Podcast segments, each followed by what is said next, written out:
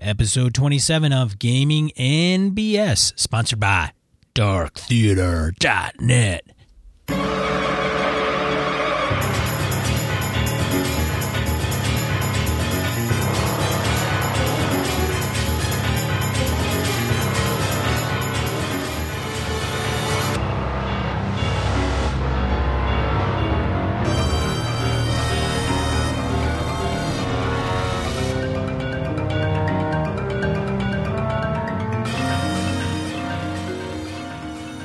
Welcome to Gaming and BS. I'm one of your hosts, Sean.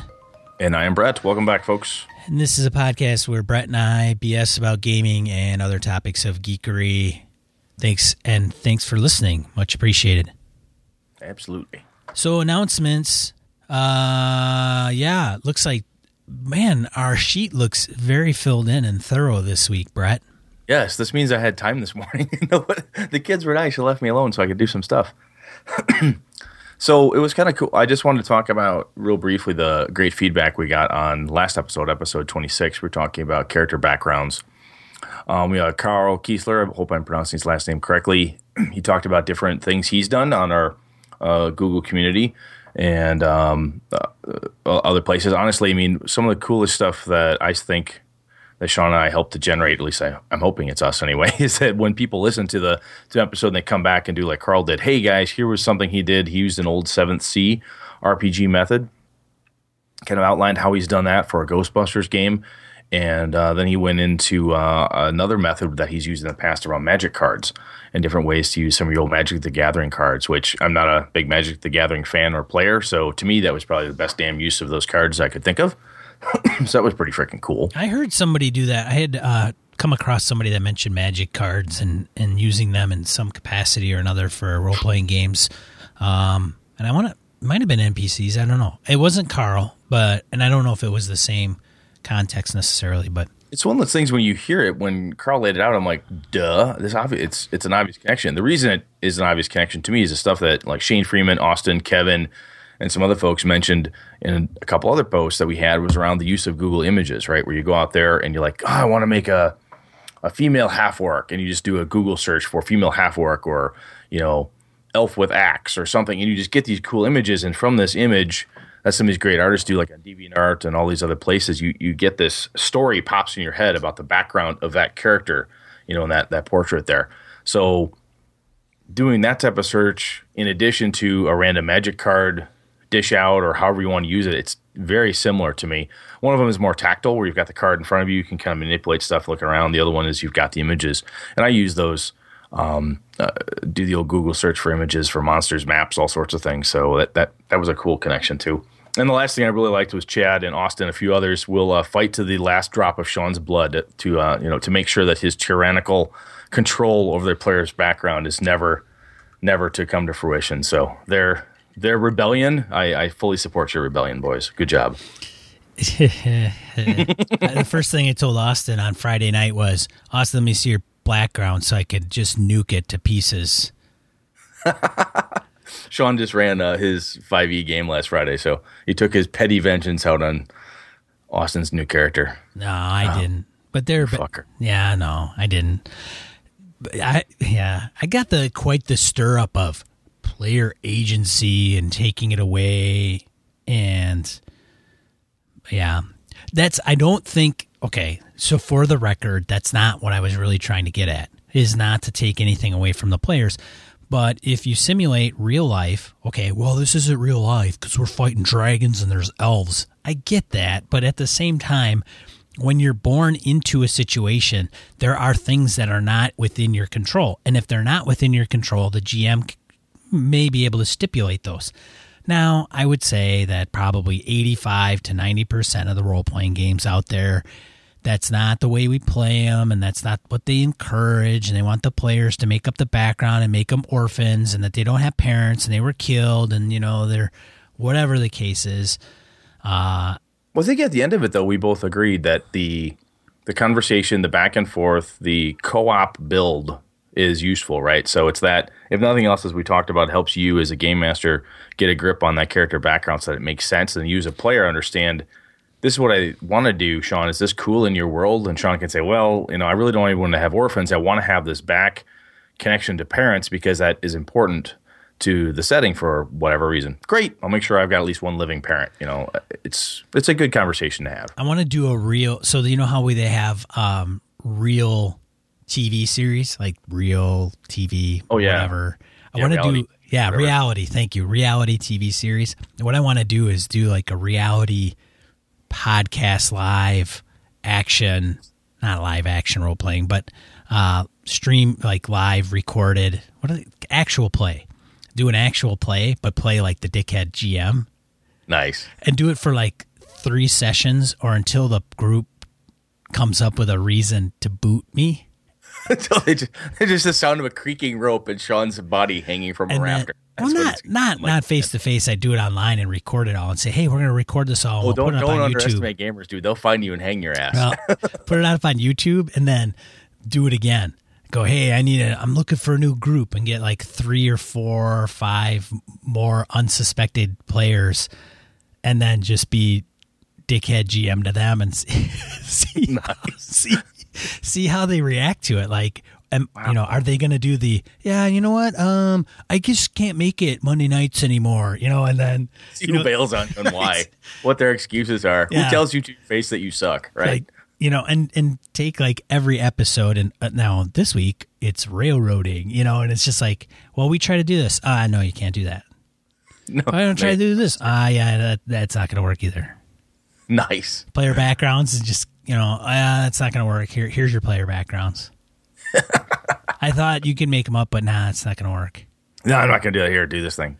So Shit, anyway, i probably just gave away my like i mean that that would tips are lost right there. They Yeah. just threw them all out. well, I could probably get a shit ton of viewers on that. And it would even be more cool if it was video because you could see the people's face, Just getting livid, angry with you. facial expressions like, uh, am I the only one that thinks this guy's a complete knob? No, no, you no, they would. awesome. Anyway, thank you, thank you, folks. I really, it's really cool to see the feedback, and I never thought about the magic cards perspective, and uh, it's it's nice. I, I love seeing that stuff and having people pay attention to the podcast, listen to it, and have it inspire them to think about something or just come up with uh, some concept that. So that's pretty cool. Did you miss one? Did you talk about the images from Google? What? I did. I did Oh. the Google Images one. Yeah, that. that's yep. I did mention that. Should we do the? Uh, do you want to talk about our Greyed Out ad? You want Yeah, to roll man. that? Let's Do do, it. th- let's do this thing. Michael Aldhauser, a friend of the show and sponsor, is the gamer behind the awesome dice bags available at greyedout.etsy.com. Yeah, I've got four of these awesome bags. These are stand up bags, dual drawstring, tough as nails. He can do custom work. He's got a ton of things in his shop, custom colors, you name it, he can pull it off for you.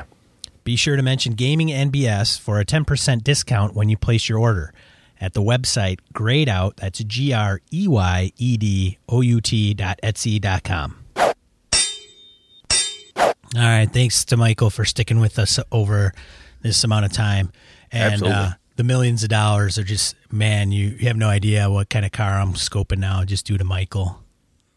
The guy's got so much money that he throws Man. at us. That's crazy. He's like, what? You guys only want that? No, you need more.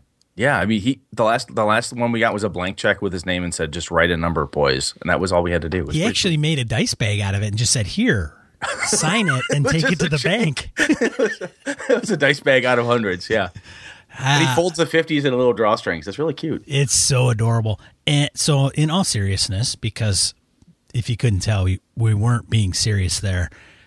Go and buy a dice bag from Michael Alhauser and use Gaming and BS. And if you use Gaming BS, you you save ten percent off your order. But even more important, it actually shows Michael that you're listening to the show, and because you listen to the show, you use the promo code, which tells him that actually he's getting something from us and his dollars with us.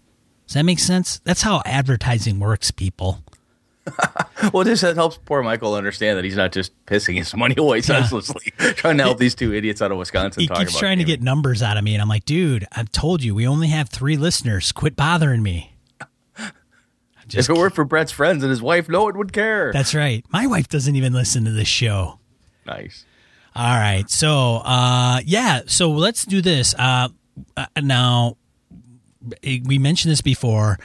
We are the official podcast of Gamehole Con.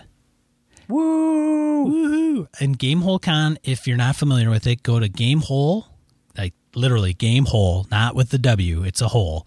GameholeCon.com and check them out.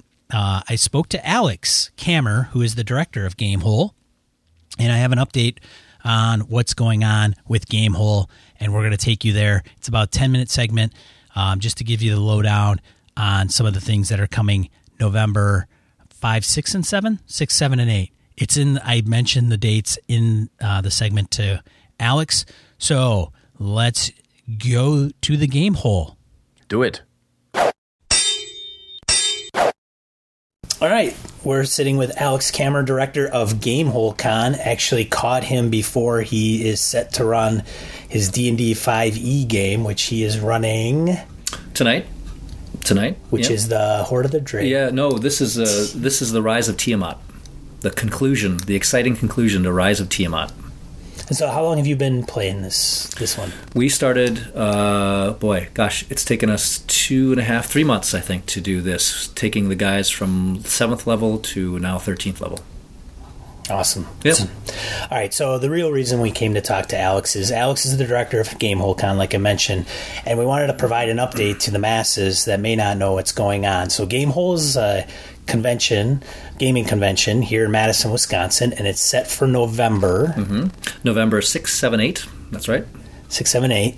Uh, if you haven't registered, which is going to open uh, registration actual you can you have to first of all create an account on the site and that's what almost all gaming conventions require these days and that's simply a uh, an email basically and, and you create a username and password that can be done anytime but actual registration when it comes to purchasing badges that starts on uh, july 1st july 1st so mark your calendars july 1st so alex it's this is the third year for game that's absolutely right. Now, what's new about 2015's Gamehole Con versus the prior ones? Well, we have been very fortunate to have been successful with our first two, and our first two were located at the Sheraton Hotel in Madison. And uh, since we've grown so much, we have now we're now making the big step to a big, legitimate, um, awesome convention facility, the Alliant Energy Center in Madison. And uh, that's a little nerve wracking for us all because it's a new spot, spot for us and it's bigger. And uh, but it's going to be great. It's going to give us the opportunity to do all kinds of things that we did, we uh, couldn't do before, uh, and it's going to make us uh, be able to host the kind of events that we've always wanted to. So, what is the size difference between? Well, the Alliant Energy Center is a is a facility that's big enough to hold Comic Cons. I mean, it's a big, big facility. We don't have the whole thing. Uh, the problem with uh, convention centers, generically speaking, when it comes to gaming conventions, is that they're big hall-like hangars, and they're just not very good for gaming. Then they just have so much noise. The Alliant Energy Center has a side of the one, basically a third of it, that's called the meeting rooms, and they're smaller halls that are set up for wedding receptions and, and meetings. Uh, and these are still really big rooms. I mean, compared to hotel space, I mean, quite big. Um, and they are all all subdividable as well. So we're able to break those down to smaller spaces that are going to make really nice gaming spaces, but still give us a lot more a lot more capacity. Uh, basically, we had outgrown the Sheraton. That we could not put, we could not schedule enough events to give enough games for our attendees. Um, you know, we had 750 plus attendees last year, and we're going to be well over a thousand this year. Uh, it just wouldn't work at the Sheraton anymore, or really any Madison area hotel. So we had to make a step uh, somewhere, and this was the most logical. Now you have a lot of guests lined up. We do, we do. Uh, we have, gosh, I think at last count, twenty-five special guests, uh, and you know we're we're very fortunate in that each year when we have some awesome guests, they want to come back, and that's a good problem to have.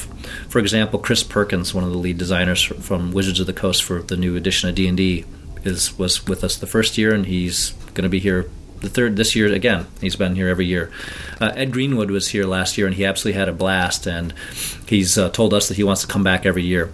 Uh, uh the Bill Cavalier, who is the Dungeon Bastard, has been with us every year. He wants to come back, and we have certain permanent guests apparently that are going to be with us for forever, and that that's great. but we want to add new folks too. Um, and that becomes a, a, challenge to how to fit them all in and within a within a limited budget.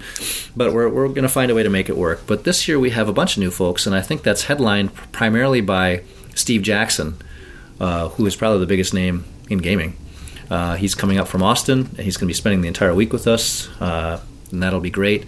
Uh, we also eh, got uh, locally John Kovalic to come, who is an artist, who of course is the artist who does all the Munchkin work. So having Steve and John here at the same time sets up well for doing a really big Munchkin tournament with some great prizes afterwards uh, for the winners and and for really for anyone who was going to play, you know, signed cards and all that kind of stuff. I mean, it's a great opportunity. We have a bunch of folks from Seattle coming. I should just charter a flight you know, from out there. I mean, how many guests are coming? But authors like uh, Evans is coming. You know, she's one of the Sundering authors. She's going to be running some games. Uh, Jennifer Brozek is another author who's coming, who's a big gamer, and she's going to be running some great games for us. Um, designers, well-known designers like Jonathan Tweet and Rob Heinsoo are coming from Seattle. So these are all new guests, and we're all very excited about them. Um, yeah, I guess you know I don't want to list everyone, but then we also, of course, have all the our some of our old favorites, the, some of the uh, you know the real founders of this industry uh, from the original TSR days, guys like Jim Jim, uh, Jim Ward and Frank Mentzer, Ernie Gygax. Uh, those folks, you know, we want them to come back every year, and we love those guys, and uh, they've been very supportive, and they'll of course be back this year as well. Yeah, so we'll we'll create an up an update, and we'll list some of the guests as they they come up and bring those up to to everybody as things progress. Yeah, and some of the the interesting things about uh, the Alliant Energy Center, which uh, we're having fun with, is that it's it's a, such a big venue uh, that when you walk in, it's a, just a vault like vault ceilings and just a big open area. And so the question is, what to do with that? You know, you don't want to walk into something that feels like it's empty. So we're uh, scheduling live entertainment, game demos, some food uh, vendors there, and we're going to build that out and make it just this big carnival, basically. Wow. Yeah, it should be pretty cool. And then beyond that, once you excuse me, once you get into the convention itself, that's when the open gaming, the sea of open gaming, will open up. So. So now, last how many events do you know, or do, do you remember how many events you guys featured last year? Yeah, we had, uh, excuse me, over 500 last year, and um, event submission actually starts on April 1st. That's when we'll start taking events for GameholeCon 2015. Um, so how many we end up with this year? Gosh, it's hard to say. We have we have so much stuff already lined up. For example, excuse me, I'm getting over a cold. Uh, we have a mini convention within a convention going on called CrafterCon. Uh, a local company called the Game Crafter is going to be uh, taking a, a, hall and putting on seminars all convention long about how to design games properly, how to take a concept to fruition and get it published. And they have their own list of people. I mean, they have they have 15, 20 guests of their own they're bringing, and they're going to have some of our guests are going to sit on their panels and, and vice versa. Uh, and a lot of those people are going to want to run games too. And we have another sort of mini convention going on. That's something known as the Ed Greenwood Group, that is uh, Ed Greenwood's cabal of, of writers and game designers that are working with him on various projects. They're going to be meeting using our convention as their meeting spot. Uh, and so a lot of those folks will be here too, and they're going to want to run games. And that doesn't even get to the actual games that you know that you see at conventions that people Jeez. sign up for and run. Uh, you know, our, our, our huge Pathfinder hall, our D and D uh, fifth edition hall. We have a uh, a group out of Chicago coming up to run uh, Call of Cthulhu all weekend long. They're going to have their own hall where they're going to be running rounds of Call of Cthulhu all weekend long. Uh, we have tons of board game stuff scheduled already. Uh, for example, uh, Lords of Waterdeep, the uh, the creator, the designer Peter Lee is coming, and he's going to be part of our Lords of Waterdeep board game tournament. and he will play a bunch of people at the same time, and it should be should be cool. Yeah, Peter's a great guy. He was in my two year Star Wars game, and got got uh, let me have a peek at. Um, oh, had me uh, have a peek at Lords Waterdeep. You know, probably six or eight months before it was released. It was really good. Yeah, Peter's a great guy. Yeah, great. He's a great guy, and it's a great game. Uh, we we have so many board game events that we're just getting that are coming onto the radar now. Um, and uh, we'll have uh, an increased 40k presence. Uh, we'll have more War Machine this year. if someone who's uh, talking about you know different collectible card games, it's a little crazy right now. Actually, we're trying to just it, we need event submission to start so we can start to see some of these things in writing and start to plot them out so they make sense. But we're going to have it's going to be a huge extravaganza gaming. I I'm really looking forward to seeing it when it's all when it's all um, all put together. So one question before we go on this segment, we'll do updates as they come about. But is there going to be beer available? Yeah, that's a great question. Of course there will be. We wouldn't do it if there weren't. We couldn't do that. Uh, the Alliant Energy Center actually has, and this is we looked at this very carefully before we signed on with them. They have some very nice catering options. Um, there, first of all, there'll be two different uh, continuously. Uh, there'll be two different spots where that's going to be. The going dry is not going to be a concern. Hotels? Hotels. Uh, the the the main hotel is the Clarion, which is connected to the Alliant Energy Center directly by a heated walkway. That is almost sold out already. I mean, I think there are a handful of rooms, literally. Beyond that, there are three hotels that are immediately across the street. One is the Sheraton, where we have a block at, uh, and uh, I, I can't remember the names of the other two, but they're right there on John Nolen Drive. There's a hotel. Uh, there is a Holiday Inn ish. Yep. I think. That's right. That's right. And I think there's a Days Inn is the other one, but I'm not positive about that. But there are there are literally four hotels within a couple hundred yards of the convention center. And then uh, I think. I think that was it. I thought I had another question, but I don't recall. We talked about at least uh, the uh, the dealer hall aspect. Dealer hall, yes, Yeah. for the vendors. Yeah, yeah. W- That's the other thing we can. This big space has afforded us to put together a, a really big dealer hall. Uh, we have 6,500 square feet that we're going to be filling with different exhibitors, and the thing is almost sold out already. Uh, we've got some people, some great game companies coming from around the country. Um, you know, Frog God Games is coming out from Seattle. Um, Lesser Gnome Games is uh, coming up from from, uh, from I believe they're out of Florida. Um, then we have some local ones that are, that are going to be coming this this year for the first time. For instance, Noble Knight's going to be coming, and they're going to be offering a buyback program so you can bring your old stuff with you to the con. Oh, there's And a they- and they- change. yeah, and they want to uh, buy your old gaming materials. Um, you know, so uh, then you can free to spend it in the in the dealer hall or whatever you want to do with it. But it's uh, it's instead of having to, to take your stuff down to Janesville to sell it, they're going to be here all weekend long, set up to buy whatever your old gaming stuff is, which is pretty neat. So thanks a lot, Alex. I appreciate the update. So if uh, you want to mark your calendars, April 1st for event registration if you want to run games. July 1st will be bad badge registration. And the dates of the con are November Six, seven, and eight. 6th, 7th, and 8th. There you go. So look for updates from Gaming NBS, the official podcast of Gamehole Con 2015. Thanks, Alex. Thank you. All right. So there we go.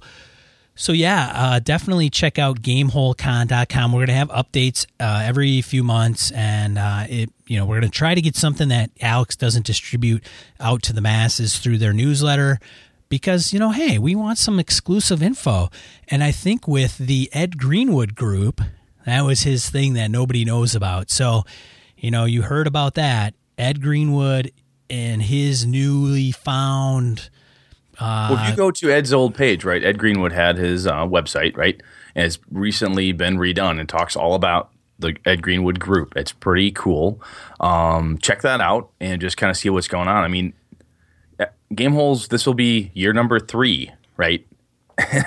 for for a con that's only three years old, they seriously have their shit together. We've praised them before. We'll praise them again going forward. Hope you're not sick of it. But if you get a chance to show up here, definitely do it. Come to uh, sunny Wisconsin in November and check us out at Game Hole. It'll be awesome. Yeah. Yep, yep, yep, yep. We'll be there. Make sure you say hello, and we'll be like, I'll have headphones on and maybe have a shirt on. And Brett, No will- pants though. No pants. No you can tell us pants. because we be the guys without pants. Yeah, because we wear pants every damn day, and I'm oh, just kind of oh. tired of being a conformist at work. You know, dress code. So when I let it loose, man, that's hey, right, Brett? Nice. Okay, Brett wears a skirt. I do. I wear a kilt. What's it's a kilt Oh. without, without underwear. It's a kilt. With underwear, it's a skirt. So just Dude, you wear underwear under that thing. I don't know. You I, want to check? I, I guess it's a freaking. I don't care what it is in this at this point. Take my word for it. Moving on. Ah, moving on. God, let's go because we got some stuff to cover, and uh, let's do this. So let's go to random encounter. random encounters where we talk about emails, community interaction with you folks, voicemails, whatever. And we have our we have our first two first two voicemails. From our buddy Chris Hussey. Yes. So if you have never heard of Chris, that's okay.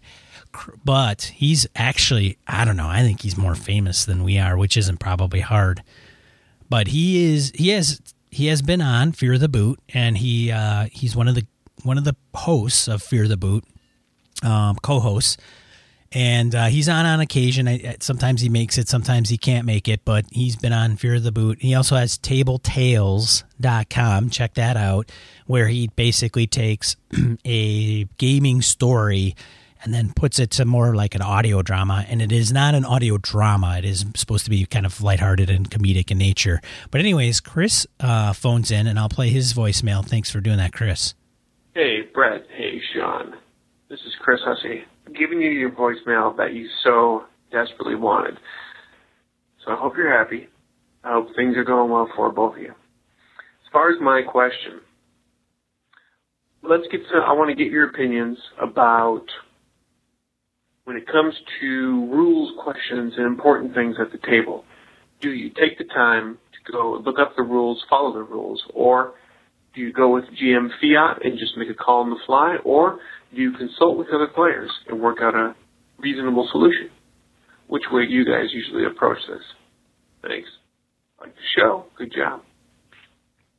All right. So thanks again, Chris, for one tuning in, one, one tuning in, and two the voicemail, and uh, so that so Brett gets off easy because he's gonna like use this as the topic of the evening. Boom. He actually he, he hit us with two. After this one, he shot back another one. So I think I'm gonna hit the other one next time actually because it's a damn good topic. It's one I've been thinking about. So the rules in the game, how you deal with it, and I think part of this comes down to that player agency stuff. We can tie it to that. We can tie it to a lot of different things, but. Um, if nothing else, this also connects to something Sean and I've been talking about before with his 5e game or even with the games I've been running with my group, I've got a guy Alpha. He's he's our rules lawyer, right? he's the guy that can quote chapter and verse from whatever the book is, whatever the whatever the rule is. He can find it or he knows how it goes, and he is the best type of rules lawyer insofar as he just lays it down like an impartial. Here's how it works. Let's do with it as we see fit. So, and uh, it, it's nice to have sometimes those folks in the groups that can just kind of um, recite chapter and verse again of whatever the specific rule is at question or how you might want to apply it. So, and the other thing that this this is cool for me is my son Connor, who is uh, going to be 16 this uh, next this next week here.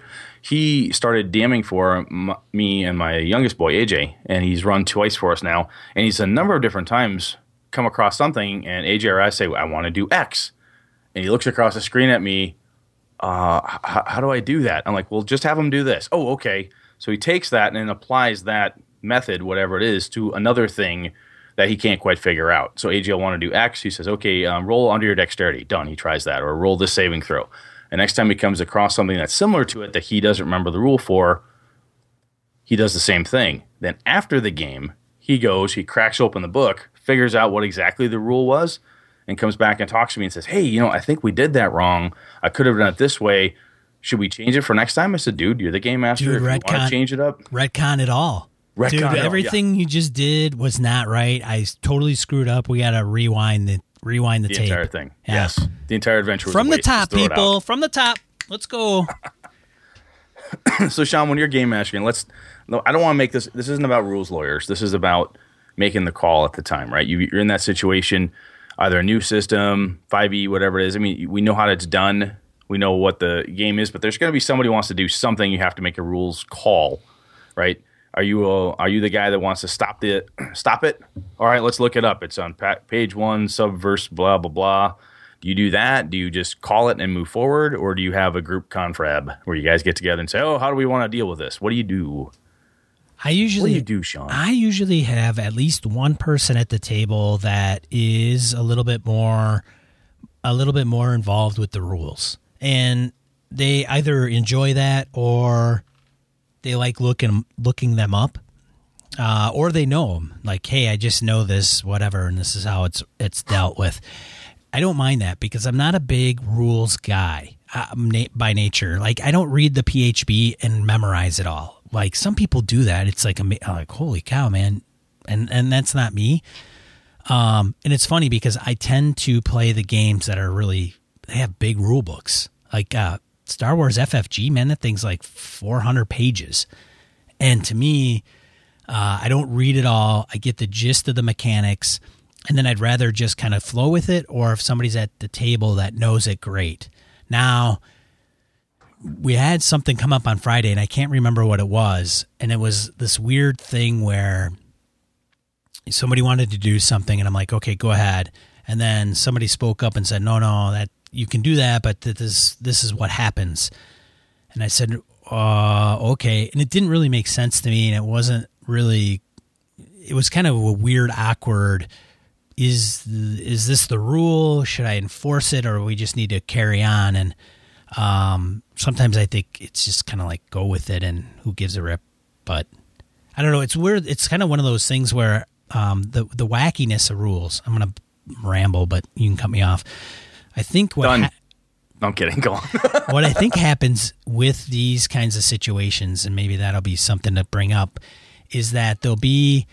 I have a cat attacking my hand, and you can probably hear it in the background. But, anyways, there's something that comes up, like maybe it's a combat, and it isn't like a right or wrong, but it's like a far fetched thing. So one example that usually may well, usually may come up is where somebody wants to do something, but they're wanting to do too much. Like, oh, hey, surprise round. Okay, great. I'm going to draw my weapon. I'm going to run 30 feet, and then I'm going to hide at the side of the cave, and then I'm going to bash the person in the face. And it's like, well, So- Sometimes there's that passion in the moment, right? I've got the surprise. I want to do all this stuff. I've got this plan in my head. Bam, bam, bam. I'm going to do these five things, and pow, knock the bastard out, and then off we go. yeah. And at the So time, then you got to slew it down. Right, and at the time, I'm kind of like, no, you have like literally one action. You can do that, great, but that's it. Like you're gonna get to the cave, and you're done. And that's what actually came up this Friday, and it's outside of the scenario I was just ta- trying to relate back to. But I was kind of like, look, it's surprise round. You get one thing to do, and you're standing there. What are you gonna do? You can run, you can take cover, you can shoot, you can, you know. Well, I want to okay, and then it's the next round. It's like like dude no you you can't i don't know people get really kind of ticked off when you're like no you can't do that I think the cool thing though is that what you kind of went into there, and I, I try to do this myself, and the group will do this with my group does this, and my kids will do it too. Is we'll be going, and I'm like, whoa, whoa, whoa, whoa, slow down, slow down, slow down. A lot of stuff happening here, guys. Okay, you, you can do one thing. What is it you want to do? What I'm trying to do is this whole thing. I'm like, you can do a quarter of that, or you could get this far, and that's it in this particular amount of time. Is that okay? Well, maybe. Or how about you did this other thing? You know, so I kind of we have a bit of a back and forth sometimes when they realize the decision's made or the rule states you can do one action.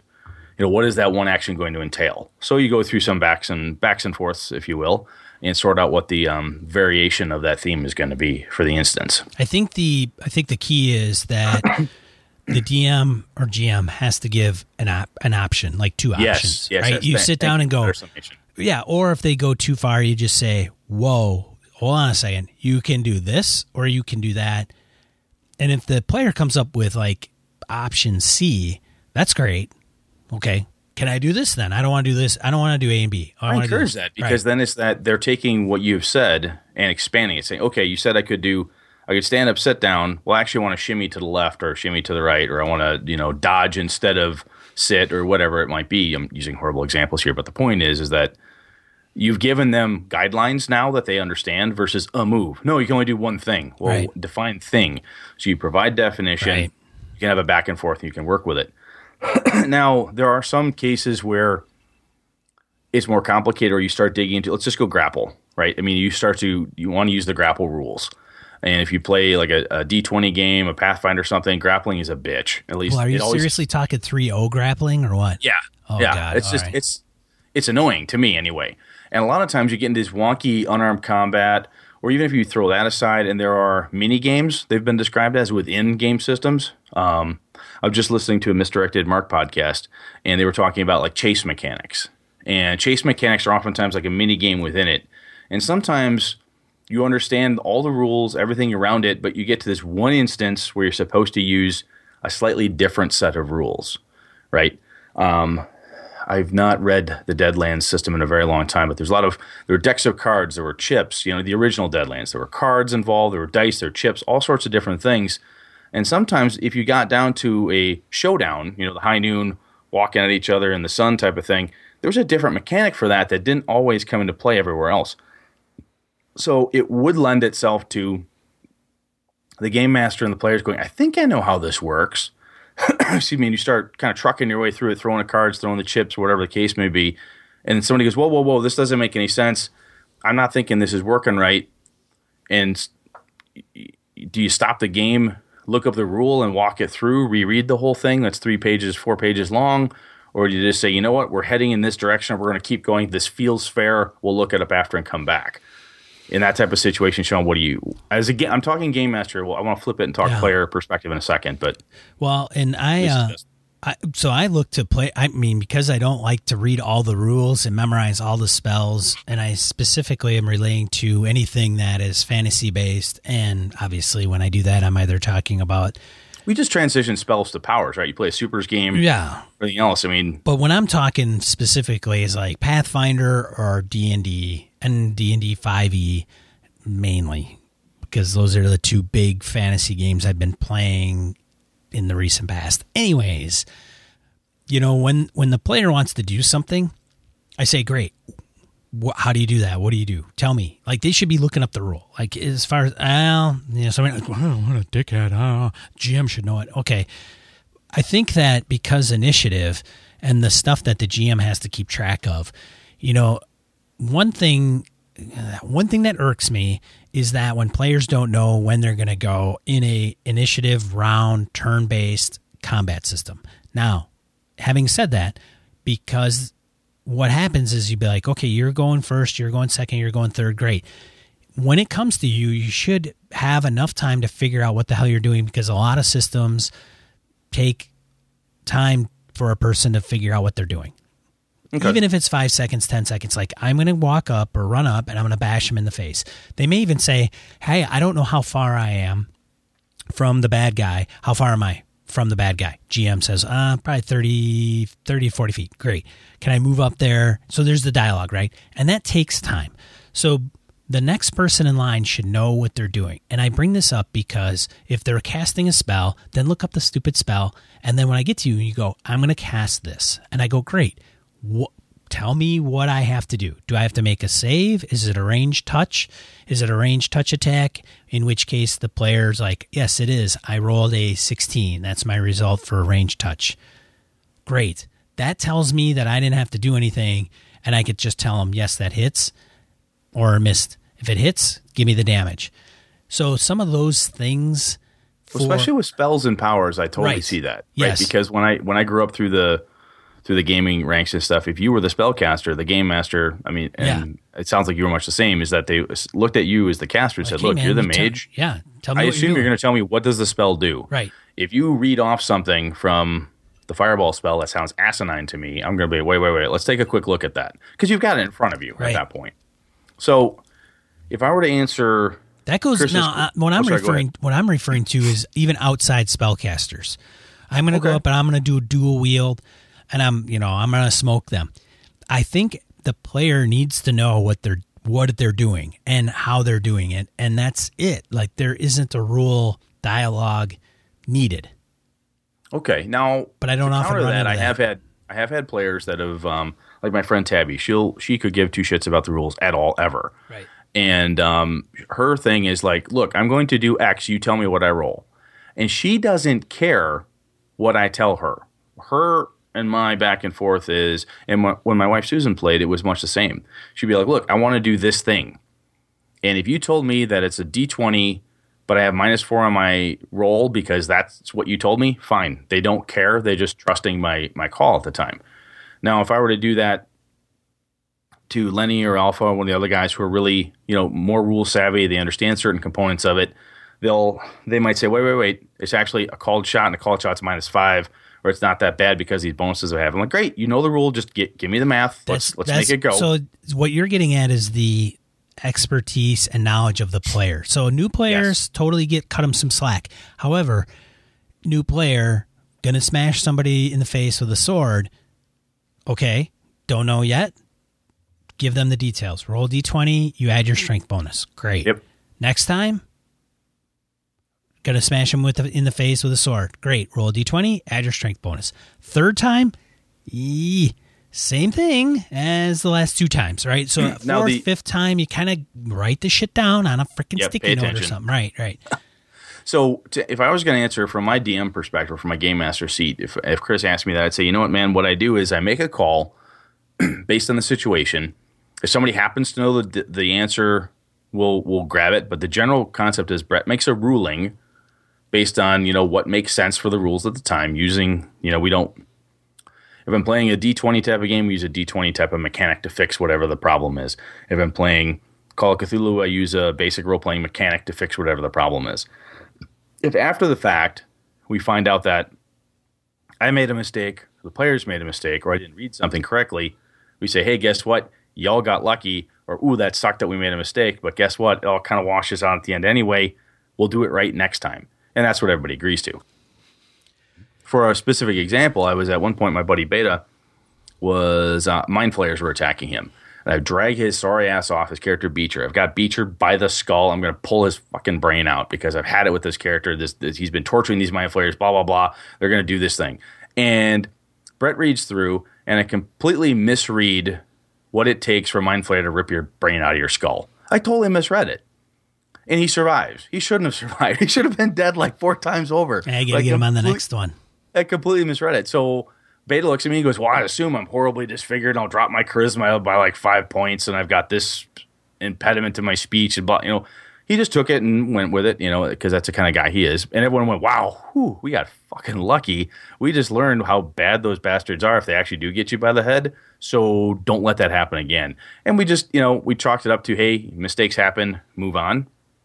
You know, and it nobody tried to take the time to rules lawyer it because we're in the heart of combat. Boom, boom, boom. Want to keep it rolling.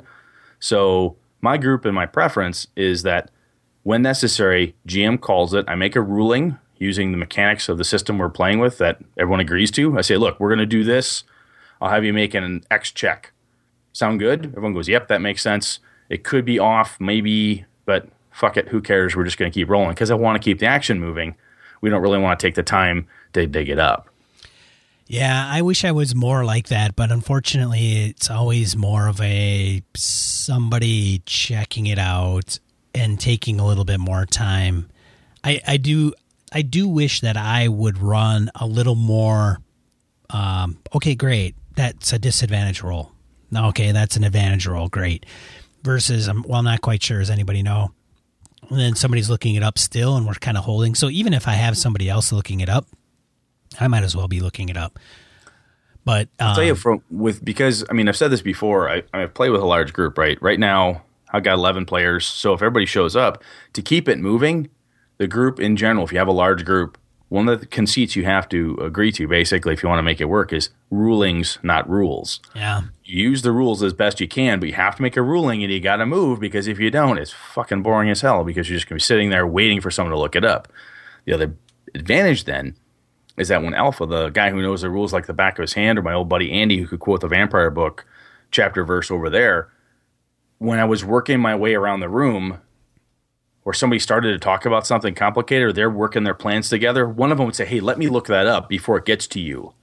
And they would confab with each other and kind of sort it out and say, Hey, the rule says this. Can I do it in this instance? Yes, that totally makes sense off you going, Nope, that doesn't apply. Fuck. All right, move on to the next thing. so sometimes with a larger group, I have the advantage of they have the advantage, excuse me, of time where they can look something up if they if they think they need it. You know, on the game master side, not always so much because so are I'm you saying the players the players have the stuff that they could pull out of a hat? Sometimes they do, Yeah, which is fine. You know, I, that doesn't that doesn't bother me because I'm very fortunate insofar as like Alpha that uses his powers for good. Where if I'm struggling with something and he knows the rule, he'll be that's not how Sunder works. It actually works like this. Thank you, sir. Smash. Sorry, Lenny, your fucking sword is broken.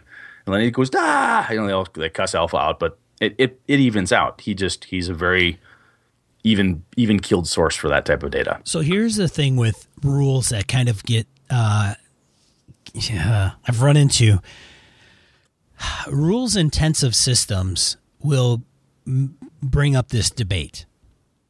If you have a rules light system and the players and the GM know that it's a rules light system and that the GM kind of has to go with the flow and you have a GM that's not going to be a dick, everything will work out fine. I don't know, man.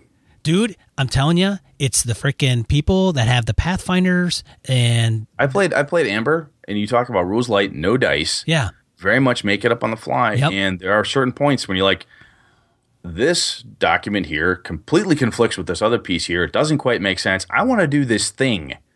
What do you think? And sometimes you want to, from the story perspective, the way that game works is you have to say no, or it doesn't quite work that way, or you try to give them something else. You essentially say a soft no, if you will, and derail or do something different. And that can lead to hard feelings against somebody who's thought they're being incredibly creative and trying to come up with a, this amazing solution using this very loosey goosey.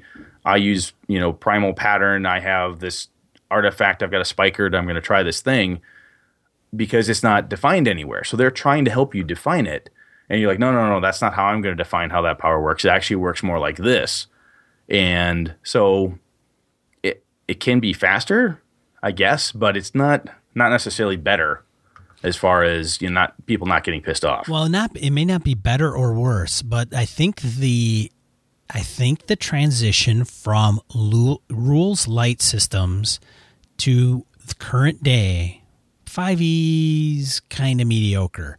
But up until Pathfinder, I would say, and not talking about all the independent games, independent published games, um, I think that the rules were put into place so the players could stick it in front of the GM's face and go, "This is how this works. I get to do this, and this is that's- how." that's part of the I think whether Chris intended to go this way or not, it's kind of one of the reasons why, and this is Brett's theory and perhaps way off, but the OSR concept. I mean, Yep. if you read um, Goodman Games, the uh, Dungeon Crawl Classics, he talks about rulings over rules. He's like, this is open and it's sketchy, and that's how I want it. And the reason is make a ruling that is consistent with the setting and what you have all been doing, and you'll be fine right? Acknowledge that conceit, stick with it, and just keep rolling. And maybe that, excuse me, again, it comes back to Sean and my, you know, communication, right? Talk to each other, and you know, lay out, hey, this is how I'm going to do it. This Brett and or Sean is the game master. That's how I run it. So when I play with, you know, Phil Vecchione for the first time in a pickup game at Gen Con, um, and Phil goes, oh. When this happens, I could say, you know what? Just so you guys know, I play fast and loose. I kind of want to do X, Y, and Z. He gets a concept of what it is that I'm about.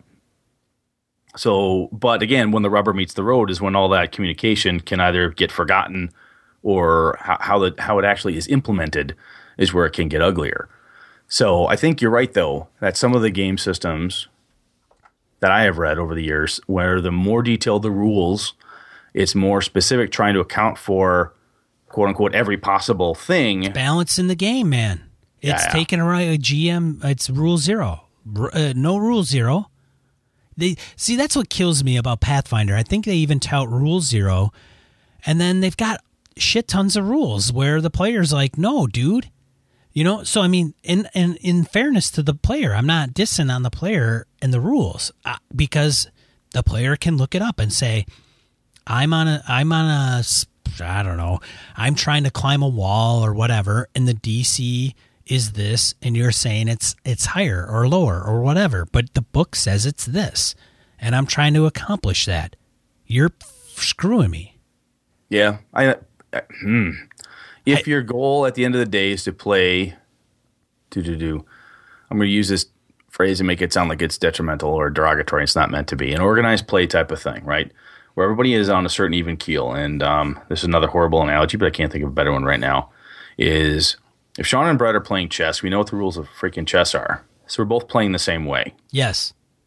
and if I'm going to take my D and D game and make it war game E, then I need to make sure that I have Warhammer Fantasy rules or whatever else is out there for for mass combat. I want to make sure I've got things to be as similar or specific as I can get for as many instances that should most likely occur on a regular basis so I can account for those things regularly.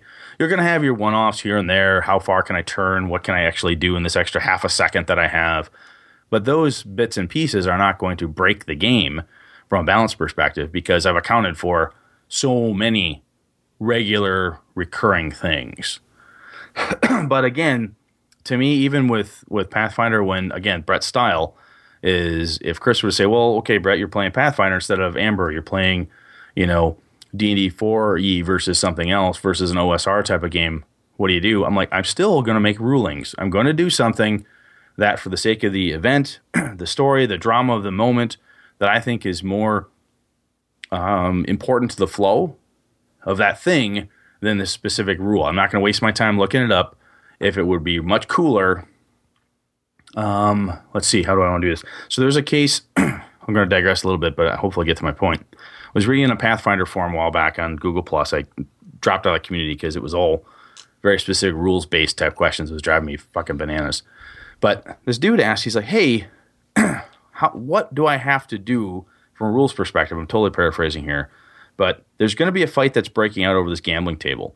I want my character to as he's falling backwards because he's going to get hit in the face, I think he can spend an X action to grab a handful of coins off the table in whatever it is. At the end of the day, all he wanted to do was grab a fistful of copper or whatever it was just to take some cash before he got biffed in the face. That's too many actions. You can't do it. People went into that. They went, it's very boom. This horrible math discussions and logarithmic equations practically. And I'm like, right, fuck it. Let them have it. Who cares? Roll D4. That's how many silver pieces you pick up on the way out. Done. No. My, Brett, no. Brett's ruling is just That's bullshit. Ignore that. Bullshit. No, bullshit. says Sean. I call yeah. bullshit. Yeah, and then Brett punches Sean, and that's the end of the game. so there is, I do think that there is a difference between like whether it actually matters, right? Okay, so if he falls backwards and grabs a bunch of coins, uh, how does that?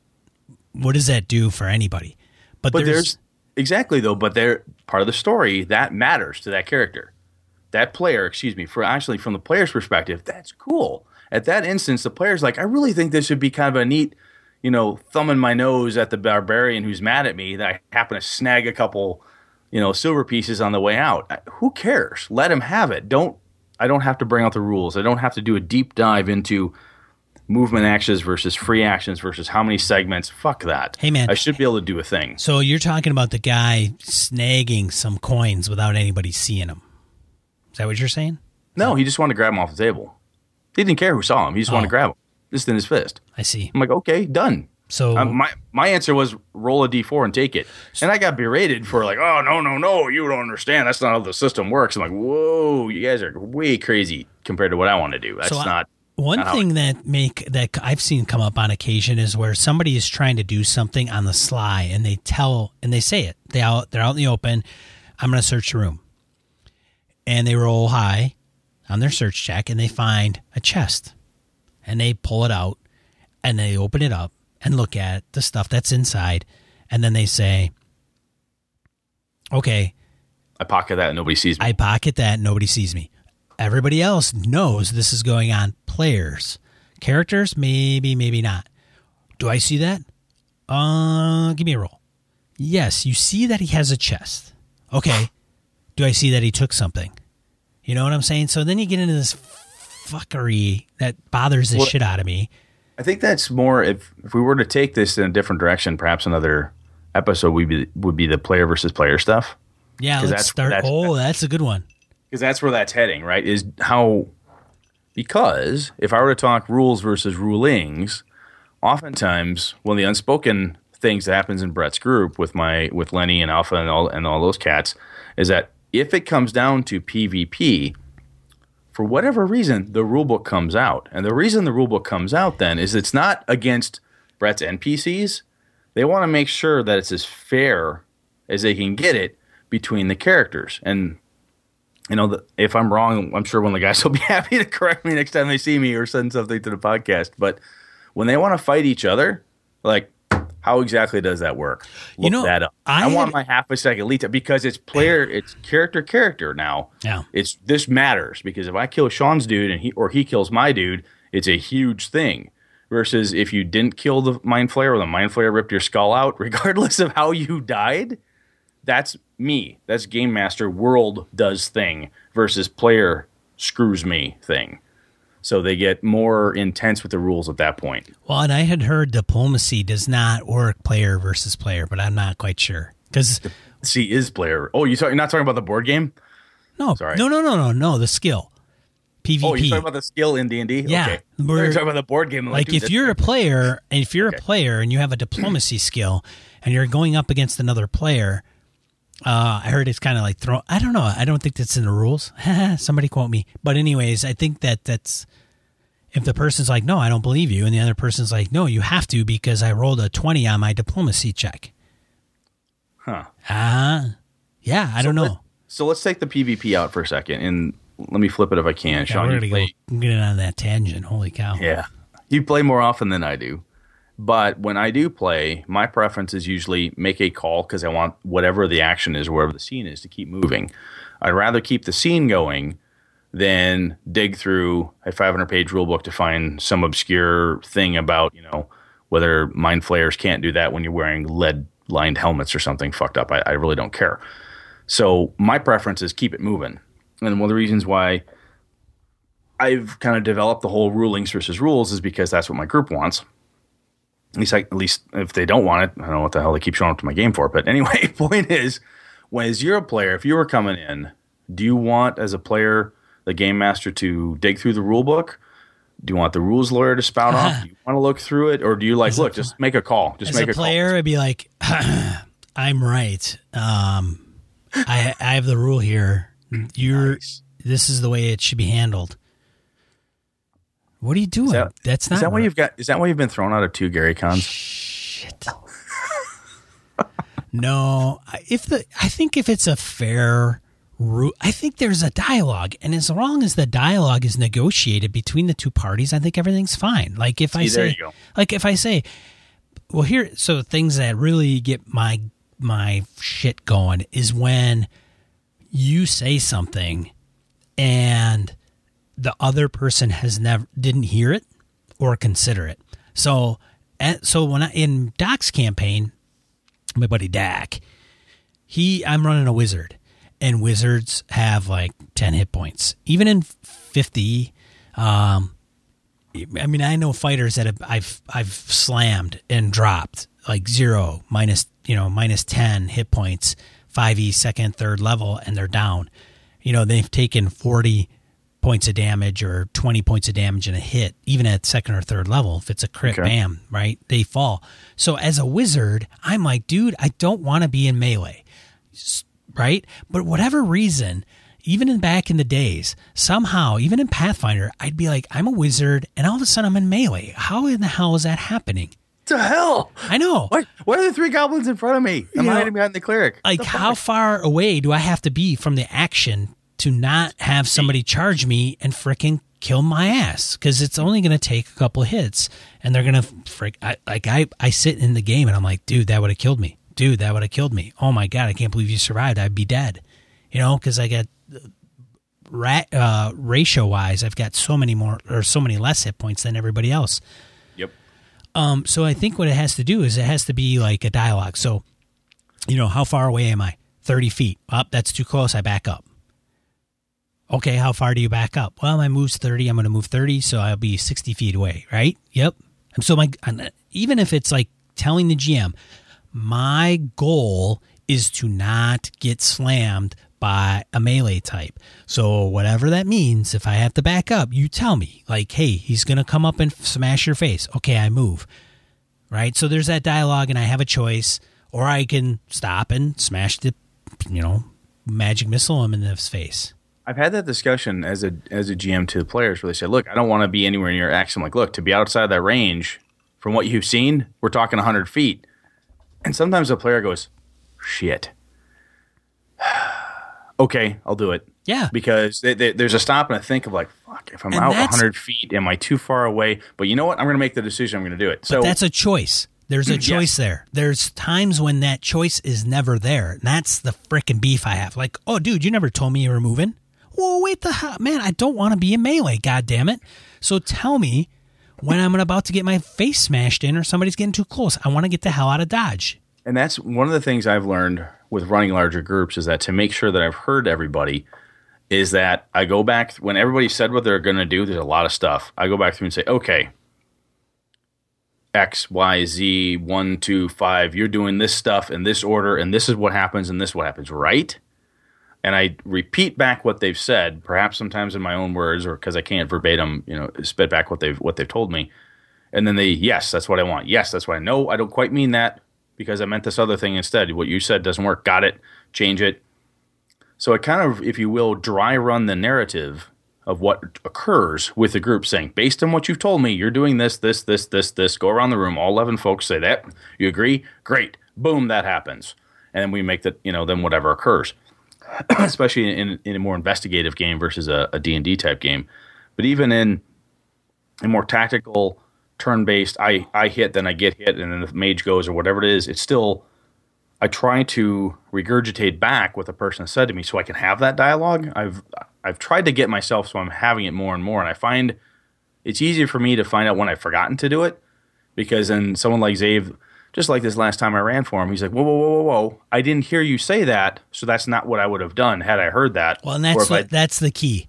I'm like, okay, I yeah. get it, I get it. Okay, back up the train. Let's back it up. My bad. I apologize. Let's go. Yeah, that's the whole key of to the whole thing when you're especially when you're doing theater of the mind and you're not having the miniatures on the tactical map and you're like, oh, I'm there. Okay, I my miniature is exactly where I want it to be done, and that's even when I'm doing Roll20.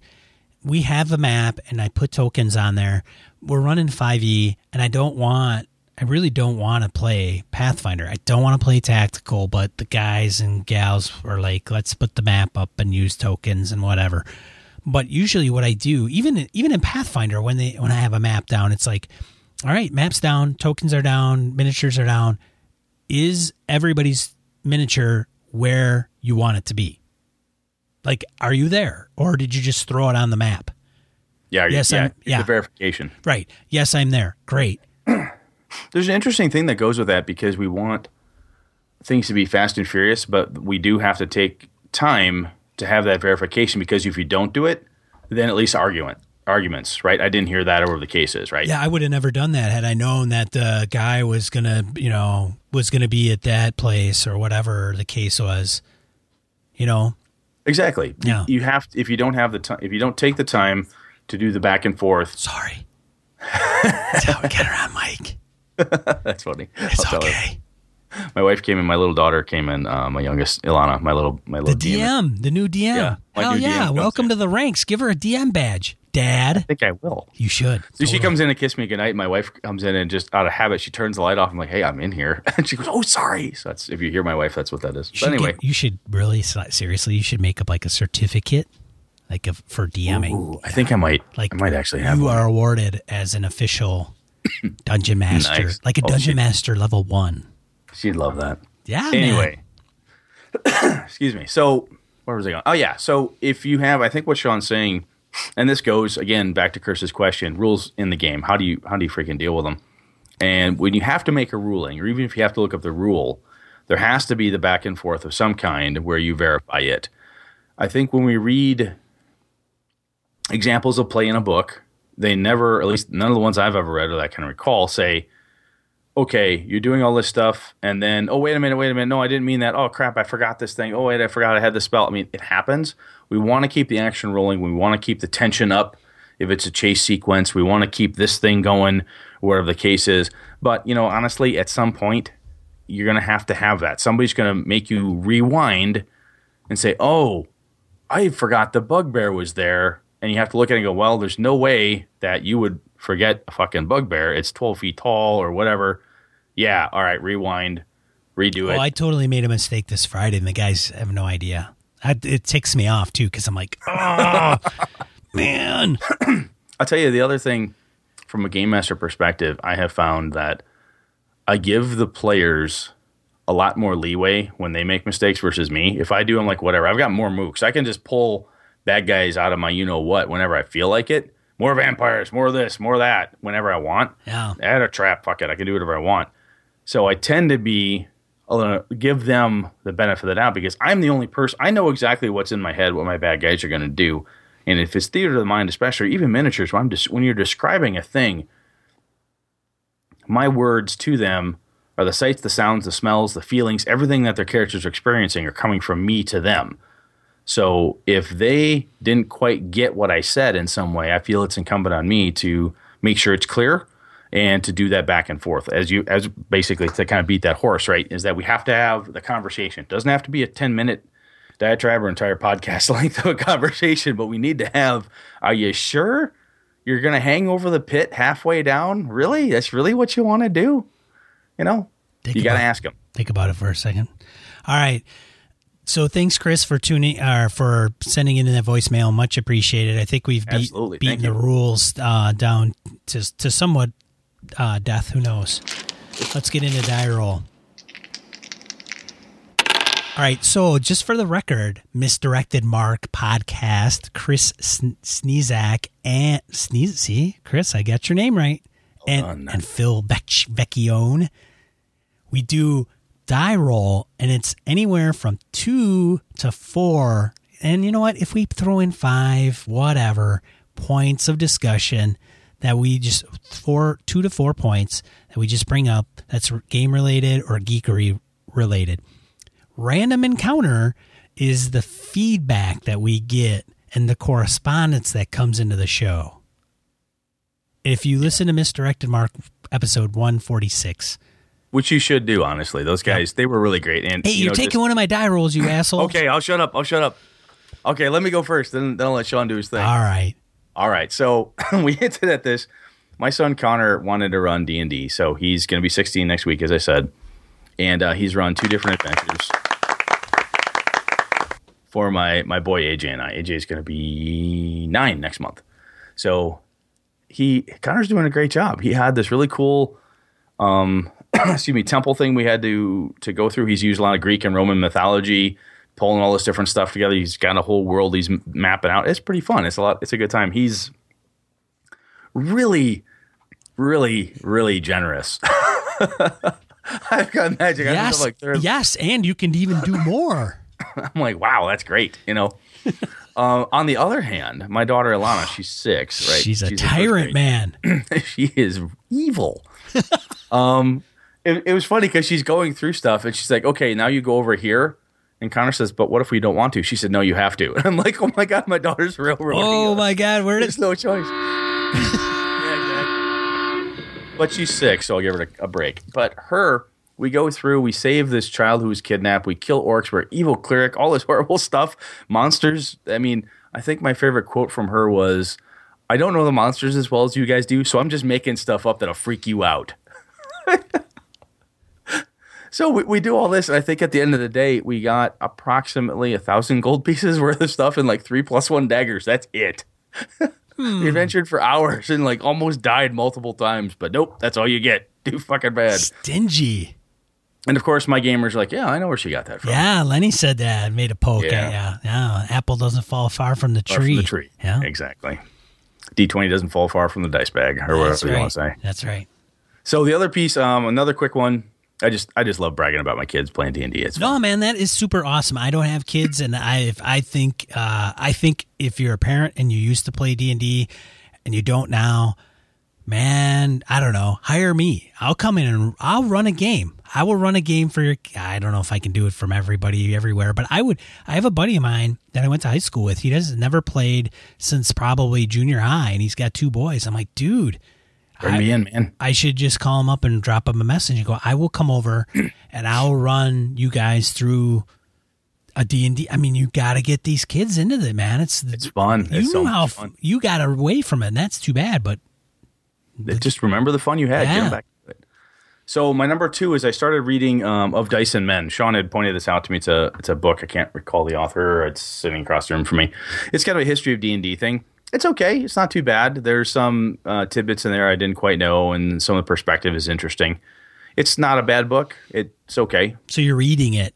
I'm reading it. See, Yeah. I, I am audio guy, audiobook dude, and I, I do like my audiobooks. I just happen yeah. to find it at a uh, bookstore in Spring Green, which is close to the town I live in, and I had a, a, gift certificate there, and it covered the cost of the book, so I bought it. Yeah, some of those are pretty. Uh, like Ready Player One, don't even get the book, but get the audio because Wil Wheaton narrates it. Oh, very and nice. it's even cooler when you talk about Wil Wheaton in the book. Wil Wheaton reading about Wil Wheaton, right? That's funny. Yeah. And then I said, I mean, then Wil Wheaton said. So the other one is I started. I picked back up my copy of Chaosium's basic role playing system. It's the system, basically the engine that's behind Stormbringer and Call of Cthulhu. I have not played it in a fantasy type of setting since Stormbringer back in, Christ, I can't remember even what edition Stormbringer I have. Um, that was a long time back in high school. Played it for a little bit, never went over well, but I've usually done it with Call of Cthulhu. And I really want to give it a run with a fantasy setting. So I picked up a couple um, of the uh, basic role playing PDFs that are fantasy based during that GM's Day thing. So I think I might give that a go over um, over my birthday weekend. I usually run a big session for my crew, so I might do that then. So you're actually going to run basic role playing fantasy? I think so. Yeah, I want to give it a shot. Interesting. See how it works. Mm-hmm. In reading through it, I'm like, this this could be a lot of fun. Very skill based, and so anyway, I figure I'll give it a shot. See how it works. Yeah. And the last one I have is if you haven't already heard, uh, Sir Terry Pratchett has passed away. He was only 66. He had uh, early onset Alzheimer's, which is kind of sad. I've never, I hate to say this, but I'm going to say it out loud. I've never read the Discworld books. I've had friends of mine that are just fanatically love them. Yeah, I haven't read them either. And I know, I love following him and the things he would say. I mean, he was the guy when he was knighted, he had a his own sword forged out of meteoric iron. when he was knighted, Super he was cool he I think one of his quotes when he found out he had early onset Alzheimer's, he's talking about different treatments, and somebody had said something about experimental whatever, and he said, "Listen, I, I would eat the ass end out of a live mole if I thought that would cure this disease." I mean, he's just. I was going to say yummy up until that incredibly like, seriousness. Just a very a very British way to attack everything, and he was just when you read about him and you read the things that, granted, of course, he's passed, so you're going to hear only the best of all things. But I've been following the guy for a while, and just what a gentleman! It's just it sucks. Sixty six is just too damn young to go. Yeah, so especially sucks. for Alzheimer's, it's way too young. Yeah, it just sucks. Yeah, that's too bad.